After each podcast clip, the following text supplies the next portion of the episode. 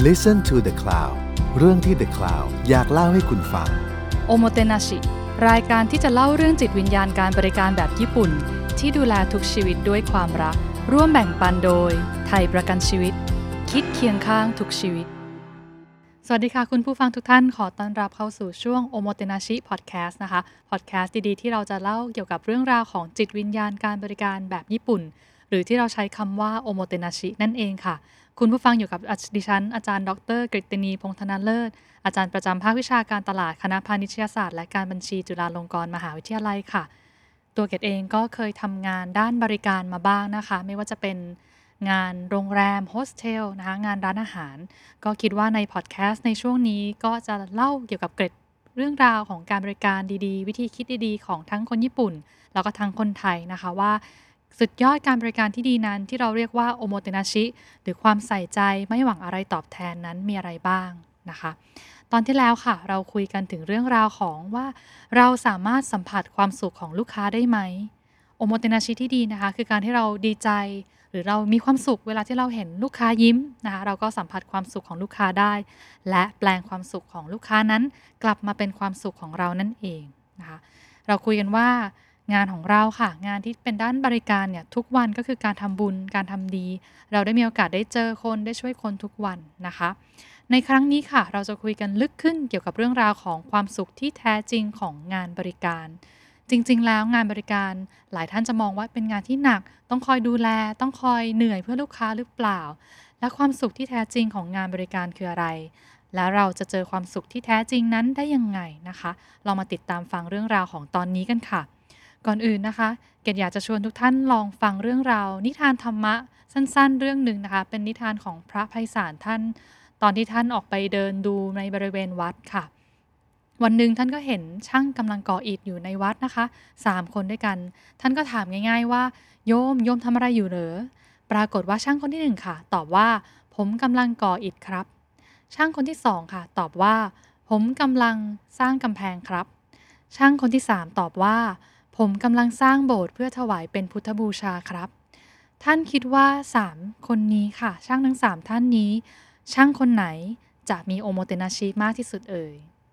น่าจะมีนะคะ น่าจะมีโอโมเตนาชิน่าจะมีความใส่ใจ แน่นอนหลายท่านต้องตอบว่าช่างคนที่3นะคะ ช่างที่บอกว่ากำลังสร้างโบสถ์เพื่อถวายเป็นพุทธบูชา แล้วท่านคิดว่าช่างคนไหนใน 3 คนเมื่อสักครู่นี้ คนก่ออิฐ คนสร้างกำแพงหรือคนสร้างโบสถ์ช่างคนไหนคะที่น่าจะมีความสุขที่สุดในชีวิต แน่นอนค่ะ ท่านคนที่ทำงานไปด้วยแล้วมีความสุขไปด้วย ก็คือคงจะเป็นช่างคนที่ 3 นั่นเองนะคะ เพราะเขารู้สึกว่างานของเขานั้นเนี่ยมีคุณค่าจังเลย เขากำลังได้ทำบุญนะกำลังได้ทำอะไรที่เป็นประโยชน์กับคนอื่น ในขณะที่ช่างคนที่คิดแค่ว่า ฉันกำลังก่ออิฐก่อไปวัน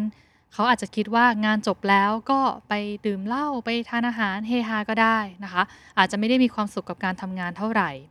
เพราะฉะนั้นความสุขที่แท้จริงของงานบริการมาจากไหนคะเราอาจจะทำงานบริการเหมือนกับเพื่อนๆคนอื่นในทีม เหมือนกับคนในบริษัทเรา หรือคนบริษัทอื่น แต่สิ่งที่จะทำให้เรานั้นมีความสุข และสัมผัสความสุขจากงานบริการนั้นได้ก็คือ การเห็นคุณค่าของงานของตนเองนั่นเองค่ะ เราได้เห็นไหมว่า คุณค่า คุณค่าของงานของเราคืออะไรนะคะ การให้คุณค่าของงานเราคืออะไร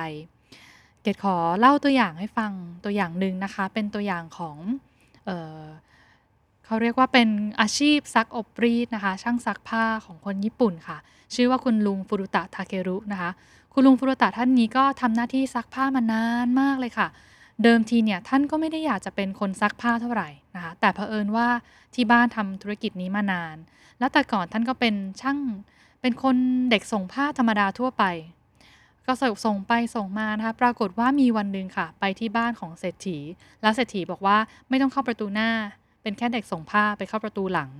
ท่านก็รู้สึกน้อยเนื้อต่ำใจนะคะ แล้วจุดที่ทำให้ท่านรู้สึกเจ็บปวดมากคือ หลังจากนั้นไม่นานค่ะ ก็มีโทรศัพท์โทรมาที่ร้าน แล้วก็ต่อว่าบอกว่า เสื้อที่ส่งซักเนี่ยหายไปตัวหนึ่งเสื้อแพงด้วย เจ้าเด็กส่งผ้าเมื่อกี้นี้ต้องเป็นคนแอบขโมยไปแน่เลย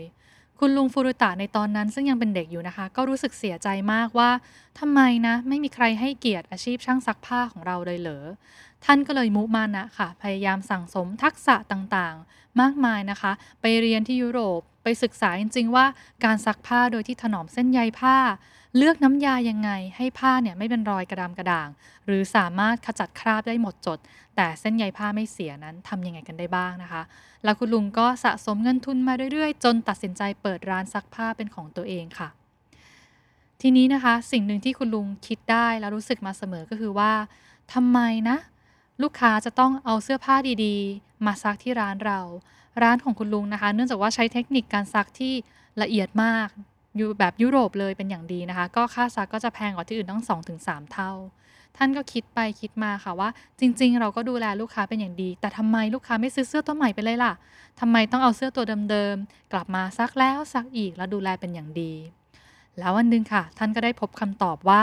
จริง ๆ แล้วคุณค่าของงานท่าน มันมีอะไรบางอย่างที่มากเกินกว่า การซักผ้าของลูกค้าให้สะอาด อะไรคือสิ่งที่คุณลุงพบ ท่านพบว่านะคะ คุณค่าของการซักผ้าคืออะไร ลูกค้าหลายคนค่ะ เอาเสื้อตัวโปรดกลับมาซัก เพราะเสื้อตัวนั้นเป็นเสื้อที่สามีซื้อให้ภรรยา บางคนเอาเนคไทเส้นเล็กๆกลับมาซัก เพราะว่าเป็นเนคไทที่ลูกน้องทั้งแผนกรวบรวมเงินกันและซื้อให้กับหัวหน้าเป็นของขวัญวันที่โปรโมตตำแหน่ง เสื้อผ้าทุกชิ้นล้วนมีความทรงจำ เพราะฉะนั้นคุณลุงฟูรุตะก็เลยได้ไอเดียค่ะว่า จริงๆ แล้วคุณค่าของงานของท่านก็คือ การซักความทรงจำนั่นเอง หากลูกค้าให้ความสำคัญและผูกพันกับเสื้อผ้าขนาดนั้น และเสื้อผ้าแต่ละชิ้นก็เป็นความทรงจำที่พิเศษสำหรับลูกค้าแต่ละคนทำไมเราไม่ดูแล เสื้อผ้าที่เป็นความทรงจำนั้นให้ดีเป็นพิเศษล่ะ เมื่อท่านคิดแบบนี้นะคะ ท่านก็ยิ่งมีกำลังใจในการทำงานมากขึ้น แล้วก็รู้สึกว่าเขาไม่ได้แค่ซักผ้าดูแลเสื้อผ้าอย่างเดียว แต่กำลังช่วยให้ความทรงจำดีๆ ของลูกค้ายังคงสืบทอดอยู่ตลอดไป เป็นยังไงกันบ้างคะจากเดิมที่ค่าเขามองแค่ว่าเขาเป็นช่างซักผ้าก็แค่ซักเสื้อผ้า วิธีคิดของคุณลุงปรูตาก็อาจจะไม่ต่างกับช่างคนแรกที่บอกว่าเขาก็แค่ก่ออิฐเท่านั้น แต่เมื่อเราเห็นพลังของงานของเราค่ะว่างานของเรานั้นมีพลังยังไง มันจะช่วยทำให้เรามีกำลังใจในการทำงานมากขึ้น เรามาฟังอีกตัวอย่างหนึ่งนะคะ เป็นตัวอย่างที่ครูได้ฟังแล้วก็รู้สึกประทับใจมากๆเลย ทุกท่านเคยได้ยินชื่อของคุณเอก พิชัยแก้ววิชิตไหมคะ จริงๆแล้วนะคะ หน้าที่ของอองานของท่านก็คือเป็นคนขับมอเตอร์ไซค์ค่ะ อยู่ที่วินตรงแถวราชเทวีนะคะ แต่ตอนนี้ไม่แน่ใจว่าอาจจะไปทำงานอย่างอื่นแล้วนะคะ แต่ท่านก็ขับวินมอเตอร์ไซค์เป็นวินมอเตอร์ไซค์เนี่ยแหละค่ะมานานมากเลย แต่งานอดิเรกของท่านก็คือเป็นช่างภาพนั่นเองนะคะ คุยถึงตรงนี้ท่านอาจจะนึกภาพออกแล้วอ๋อพี่ปินที่มีงานเทศนิทรรศการช่างภาพเป็นของตัวเองนั่นเองนะคะ แต่วิธีคิดค่ะเวลาที่พี่เอกนะคะเขาตั้งใจจะขับรถมอเตอร์ไซค์ต่างๆเนี่ยค่ะปกติถ้าเราคิดภาพ หากเราคิดเพื่อตัวเองเพียงอย่างเดียวค่ะ เราจะขับมอเตอร์ไซค์ยังไงคะวันๆส่งผู้โดยสารรอบหนึ่งก็ได้เงินแค่ 30-40 บาท ส่งสยามบ้างส่งพารากอนบ้าง งานเหนื่อยก็เหนื่อยรถก็ติดมลพิษก็เยอะอีกเครียดจังเลยเนาะนี่คือวิธีคิดของการที่เราคิดถึงตัวเองค่ะ แต่ถ้าหากเรามีโอโมเตนาชิหรือคิดถึงใส่ใจผู้อื่น โดยไม่หวังอะไรตอบแทน เราจะคิดยังไงได้บ้าง สิ่งที่พี่เอกคิดนะคะ และพูดและเกดก็ประทับใจมากคือพี่เอกบอกว่า ผมรู้สึกว่าคนข้างหลังผม คือคนที่นั่งข้างหลังผมเนี่ยเขามีครอบครัวที่รอเขาอยู่ ชีวิตเขามีค่านะ ยิ่งถ้าเราต้องขับรถก็เลยต้องยิ่งระวัง เพราะตนเองเนี่ยกำลังแบกชีวิตของคนที่มีค่าอยู่ข้างหลัง แล้วก็กำลังแบกความสุขของครอบครัวของเขาด้วยนะคะ นี่คือสิ่งที่พี่เอกเห็น แล้วก็ตั้งใจขับมอเตอร์ไซค์เป็นอย่างดีค่ะ ไม่ได้ขับซิ่ง ไม่ได้ขับรีบเอ่อเร่งๆนะคะ เพื่อจะทำรอบอะไร แต่แค่อยากให้คนที่นั่งข้างหลังของของพี่เอกเนี่ยมีความสุขแล้วก็ถึงที่หมายโดยปลอดภัยมากขึ้น แล้วด้วยความคิดที่พี่เอกเป็นคนแบบนี้ค่ะ พี่เอกเองก็จะมีงานอดิเรกอย่างหนึ่งนะคะก็คือการถ่ายภาพ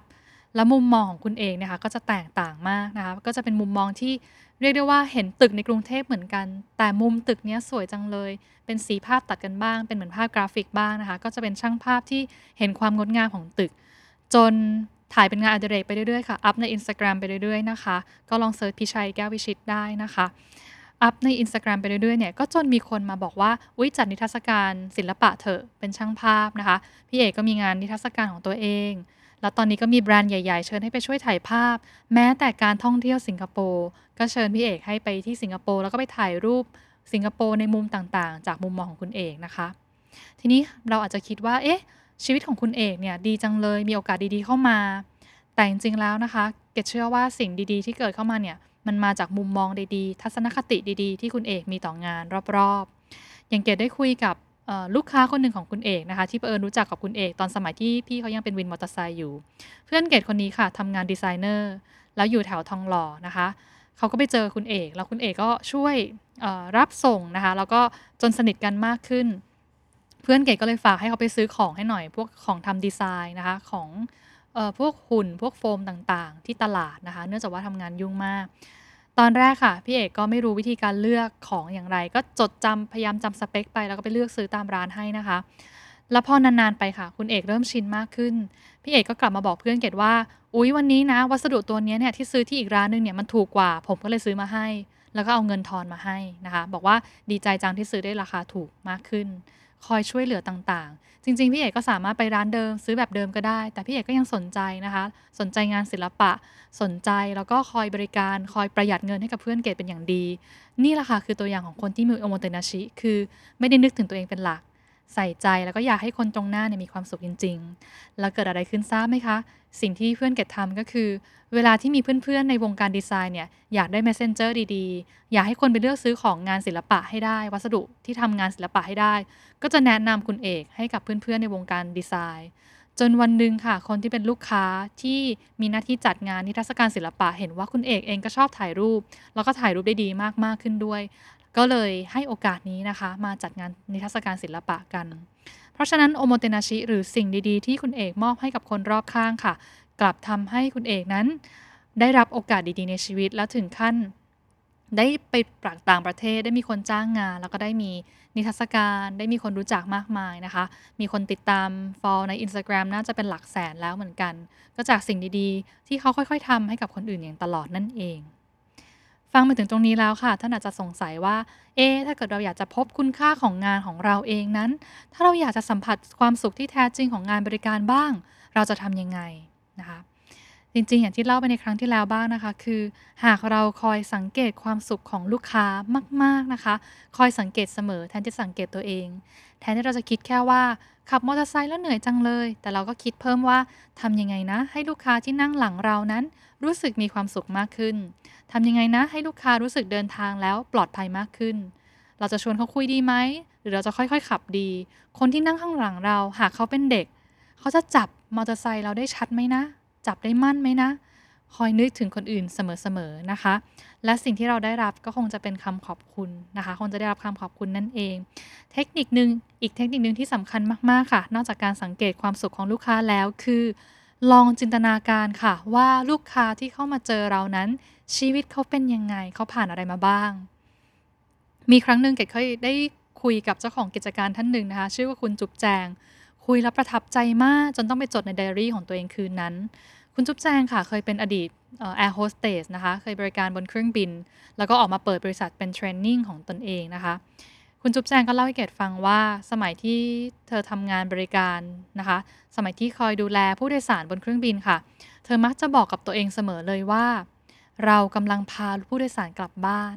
เรากำลังพาผู้โดยสารกลับไปเจอคนในครอบครัว กลับไปเจอคนที่รอพวกเขาอยู่ แล้วพอคิดแบบนี้ค่ะ คุณจุ๊บแจงบอกว่ายิ้มได้เต็มที่ยิ้มได้เต็มเป็นธรรมชาติมากขึ้น แล้วก็รู้สึกว่ามีความสุขกับการทำงานมากขึ้น จากเดิมถ้าเกิดเราอาจจะมองว่าแหมผู้โดยสารจะกดปุ่ม เรียกอะไรเรากันเยอะจังเลย จะขอทานอาหารจะรีบไปไหนทำไมเขาดูหน้าตาหน้าบึ้งจังทำไมดูเครียดจัง เราเองก็อาจจะรู้สึกว่าเราก็ไม่ค่อยมีความสุขเท่าไหร่ในการทำงานนั้น แต่ในทางกลับกันค่ะ หากเราคิดว่า เรากำลังพาคนเหล่านี้ ผู้โดยสารเหล่านี้กลับบ้าน ไปเจอคนสำคัญของเขา ไปเจอครอบครัวของเขา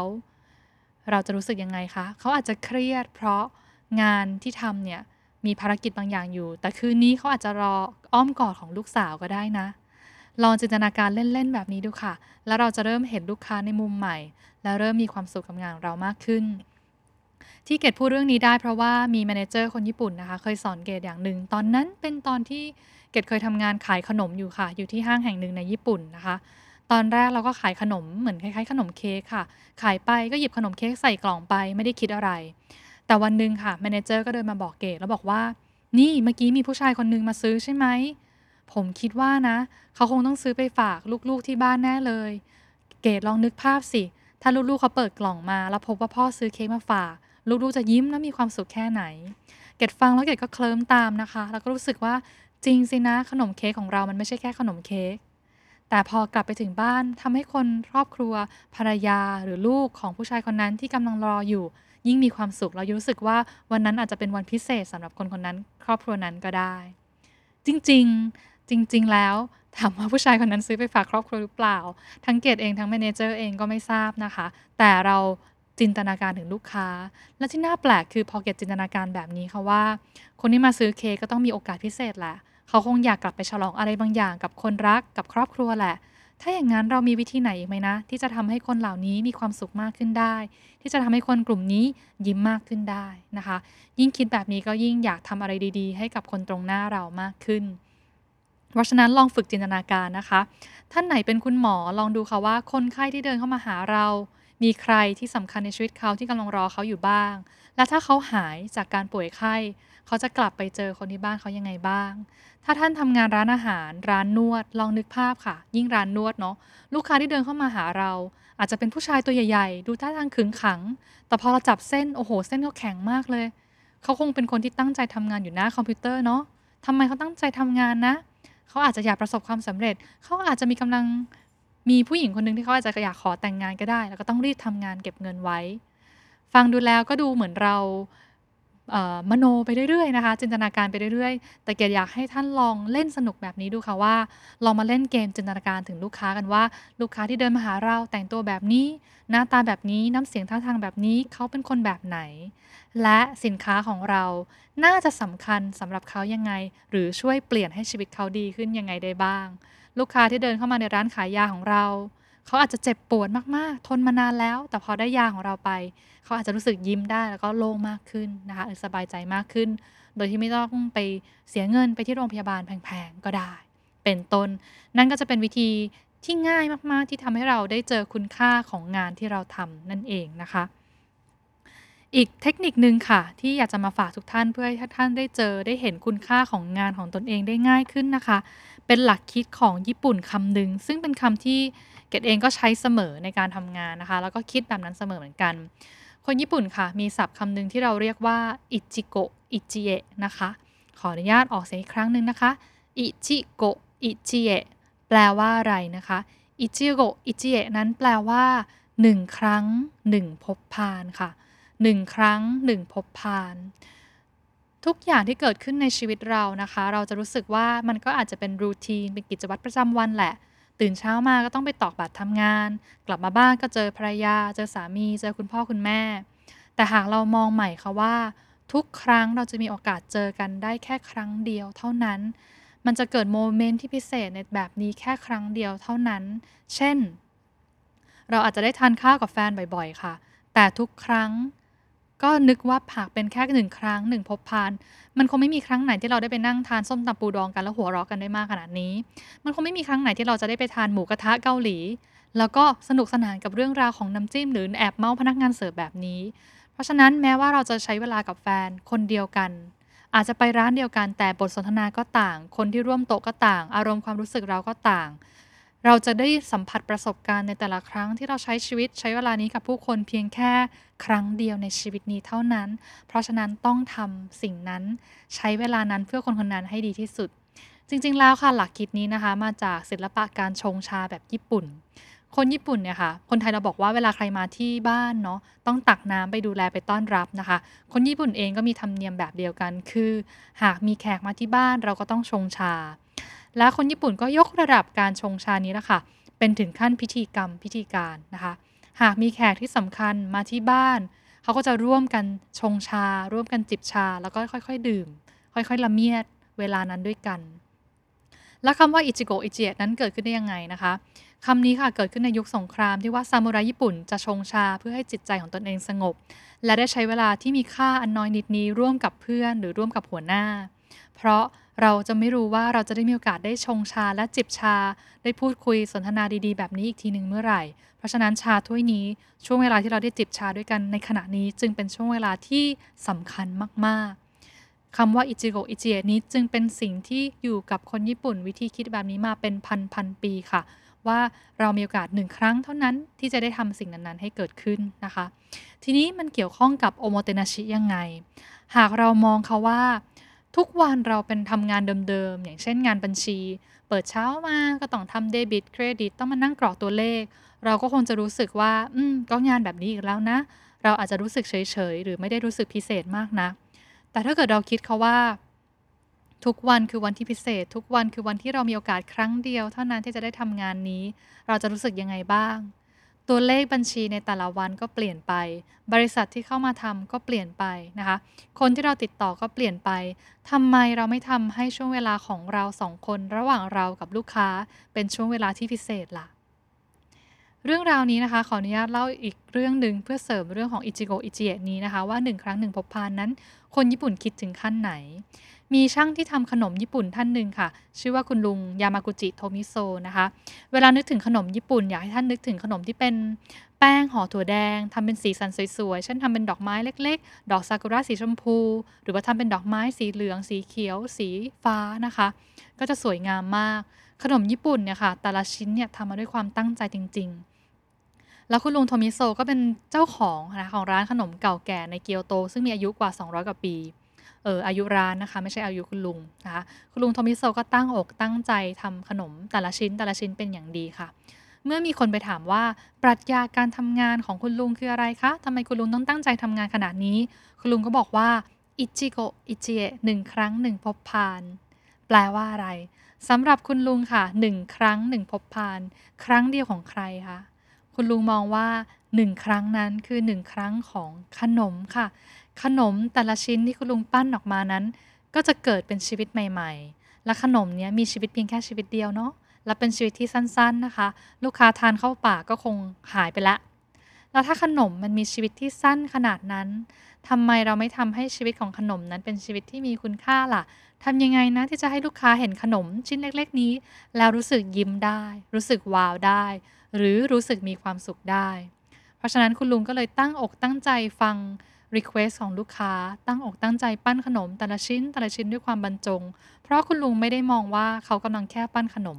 แต่เขามองเห็นถึงคุณค่าของงานเขาค่ะว่าขนมแต่ละชิ้นนั้นชิ้นนั้นเป็นเหมือนหนึ่งครั้งหนึ่งพบพาน ขนมจะได้มีโอกาสเจอลูกค้าแค่ครั้งเดียวในชีวิตของมัน แล้วก็หายไป แต่อยากทำให้ขนมนี้ทำให้ลูกค้ายิ้มได้และมีความสุข เพราะฉะนั้นก็เลยตั้งอกตั้งใจในการทำงานเต็มที่นะคะ นั่นก็คือหลักคิดแบบคนญี่ปุ่นค่ะ เขาเป็นประเทศที่เผชิญกับแผ่นดินไหวภัยพิบัติค่อนข้างเยอะ ยิ่งเห็นความสำคัญของตรงนี้นะคะ จนมีสำนวนที่เรียกว่า หากเราเดินสวนกันแม้เพียงชายกิโมโนกระทบกันก็เป็นพรหมลิขิตแล้ว ฟังดูโรแมนติกไหมคะ แปลว่าอะไร นึกถึงญี่ปุ่นสมัยโบราณค่ะ ตอนที่คนยังใส่ชุดกิโมโนชายเสื้อยังยาวอยู่นะคะ เขาบอกว่าหากแค่เราเดินสวนกันเนี่ย แค่ชายเสื้อมาชนกัน ก็เป็นพรหมลิขิตแล้วนะ เพราะเราไม่รู้ว่าเราจะได้มีโอกาสเจอคนนี้ หรือได้ส่วนกับคนนี้อีกทีนึงเมื่อไหร่ด้วยโอกาสไหนบ้างนะคะ ก็จงให้ความสำคัญกับบุคคลที่อยู่ตรงหน้า จงให้ความสำคัญกับความสัมพันธ์ที่อยู่ตรงหน้าเถอะนะคะ เพราะทุกโมเมนต์เป็นอิจิโกอิจิเอะนะคะอย่าทำให้เราเสียใจ อย่าทำให้ใครอดคนอื่นเสียใจเลยว่า หรือทำให้เราตัวเราเองเสียใจว่าเราไม่น่าทำอย่างนี้เลยนะคะ บางคนเคยเป็นค่ะ บางทีเราตอนสมัยคุณพ่อคุณแม่ยังมีชีวิตอยู่ อาจจะไม่ได้ตั้งใจดูแลดีมาก แต่พอคุณแม่คุณพ่อคุณแม่ไม่อยู่แล้ว เราก็รู้สึกว่าเสียใจนะคะทำไมเราไม่ทำให้ดียิ่งกว่านี้ เพราะฉะนั้นจากนี้ลองนึกถึงหลักนี้นะคะว่า ไม่ว่าบุคคลที่เข้ามาเจอเราเป็นคนแบบไหน แต่เราจะตั้งใจทำให้โอกาสที่เราได้มีโอกาสพบกันในครั้งนั้น เป็นครั้งที่พิเศษที่สุด นั่นคือสิ่งที่คนญี่ปุ่นคิดแล้วก็ทำเสมอ เพราะฉะนั้นไม่ว่าลูกค้าจะเป็นใครเข้ามาในร้านเราในรูปแบบแบบไหน เราอยากจะทำให้เขามีความสุขค่ะ หวังว่าฟังในวันนี้แล้วท่านก็จะเริ่มเห็นคุณค่าของงานของเราเองนะคะว่า เอ๊ะจริง ๆ แล้วเนี่ยงานของเราเป็นงานแบบไหน มีคุณค่ายังไงบ้าง ทวนนิดนึงนะคะ หลักคิดในการที่จะได้ทำให้เราไปเห็นคุณค่าของงานของเราเองนั้นมีอะไรบ้าง 1. ลองสังเกตเห็นรอยยิ้ม สังเกตถึงความสุขของลูกค้ามาก ๆ ยิ่งเล่นเกมนับจำนวนรอยยิ้มลูกค้าก็ยังได้เลยค่ะ วันนี้มีลูกค้ากี่คนที่ยิ้มให้เราแล้วบ้าง มันจะทำให้เราได้เห็น พลังของเราที่มีต่อคนอื่นมากขึ้น เห็นว่าเอ๊ะเราก็ทำให้คนอื่นมีความสุขได้บ้างนะ ข้อ2นะคะคือลองเล่นเกมจินตนาการกันค่ะ จินตนาการเหมือนเราเป็นนักเขียนบทเลย ลูกค้าที่เดินเข้ามาหาเราคนนี้มีชีวิตเป็นยังไงบ้าง สินค้าเราจะไปช่วยให้ชีวิตเขาดีขึ้นได้ยังไงได้บ้างนะคะ และข้อที่ 3 ค่ะปรัชญายิ่งเหมาะสำหรับที่ท่านที่เริ่มรู้สึกว่าหมดไฟแล้ว หรือรู้สึกว่าเอ๊ะเริ่มนิ่งๆ กับการทำงานแล้วนะคะ ลองนึกถึงคำว่าอิจิโกอิจิเอะ หนึ่งครั้งหนึ่งพบพาน ชีวิตเราค่ะล้วนแต่มีพรหมลิขิตที่พิเศษ ได้พบคนที่ใหม่ๆ ได้พบคนเดิมๆแต่ได้มีโอกาสใหม่ๆ หรือมีช่วงเวลาที่ใหม่ๆนะคะ จงให้ความสำคัญกับหนึ่งครั้งหนึ่งครั้ง แต่ละครั้งที่เราได้พบกัน และทำให้คนคนนั้นมีความสุขที่สุดนะคะ และเมื่อคนคนนั้นมีความสุข เราเห็นคุณค่าของเวลาที่เราใช้ร่วมกัน ตัวเราเองก็จะมีความสุขเช่นเดียวกัน ไม่ว่าคนคนนั้นจะเป็นลูกค้า หรือว่าเป็นคนที่เป็นคนในครอบครัวของเรานั่นเองนะคะโอโมเตนาชิก็จะเป็นเรื่องราวที่กว้างๆแล้วก็ที่เราได้สามารถปรับไปใช้กับชีวิตส่วนตัวของเราก็ได้นะ หรือจะใช้กับการทำงานก็ได้เช่นเดียวกันนะคะ เมื่อฟังพอดแคสต์นี้ไปก็หวังว่าท่านจะได้เริ่มเห็นคุณค่าของงานของท่านบ้างว่า จริงๆ แล้วงานเราอาจจะไม่ได้มีแค่ขายสินค้าขายบริการ แต่เราได้ช่วยให้ชีวิตคนอื่นดีขึ้นยังไงได้บ้าง ลองค้นหาคุณค่าของตัวตน คุณค่าของงานของเราเองนะคะ ว่าเรามีคุณค่ายังไงได้บ้างสำหรับพอดแคสต์ตอนถัดไปค่ะ เราคุยกันถึงเรื่องราวดีๆ เกี่ยวกับโอโมเตนาชิมาเยอะแล้วนะคะ เรื่องความใส่ใจความไม่หวังอะไรตอบแทน ความเท่าเทียมกันกับลูกค้า ความสัมพันธ์กับลูกค้าที่เราเท่าเทียมกัน เราไม่ได้รับใช้ลูกค้า เราแค่อยากทำให้เขามีความสุข เพราะเรารู้สึกว่าเขาเหมือนคนในครอบครัวเหมือนเพื่อนของเรานะคะ พอดแคสต์ตอนหน้าค่ะ เราจะคุยกันในธีมที่ฉีกออกไปนะคะเป็นเรื่องราวของสิ่งที่เราไม่ควรทำในการสร้าง おもてなし สิ่งไหนที่ เรียกได้ว่าไม่เป็น おもてなし หรือมีจุดบอดจุดไหนบ้างที่เราจะสามารถปรับปรุงเพื่อให้การบริการของเราดีขึ้นนะคะ ก็สามารถติดตามชม ติดตามรับฟังค่ะพอดแคสต์ おもてなし เช่นนี้ได้ตลอดทุกสัปดาห์นะคะสำหรับวันนี้ดิฉันอาจารย์ดรกฤตนีพงธนาเลิศขอลาไปก่อนค่ะ ขอบพระคุณมากที่ติดตามกันมาเสมอ และขอให้วันนี้เป็นวันที่ดีสำหรับทุกๆท่านค่ะ สวัสดีค่ะ ติดตามเรื่องราวดีๆ และรายการอื่นๆจาก The Cloud ได้ที่ readthecloud.co หรือแอปพลิเคชันสำหรับฟังพอดแคสต์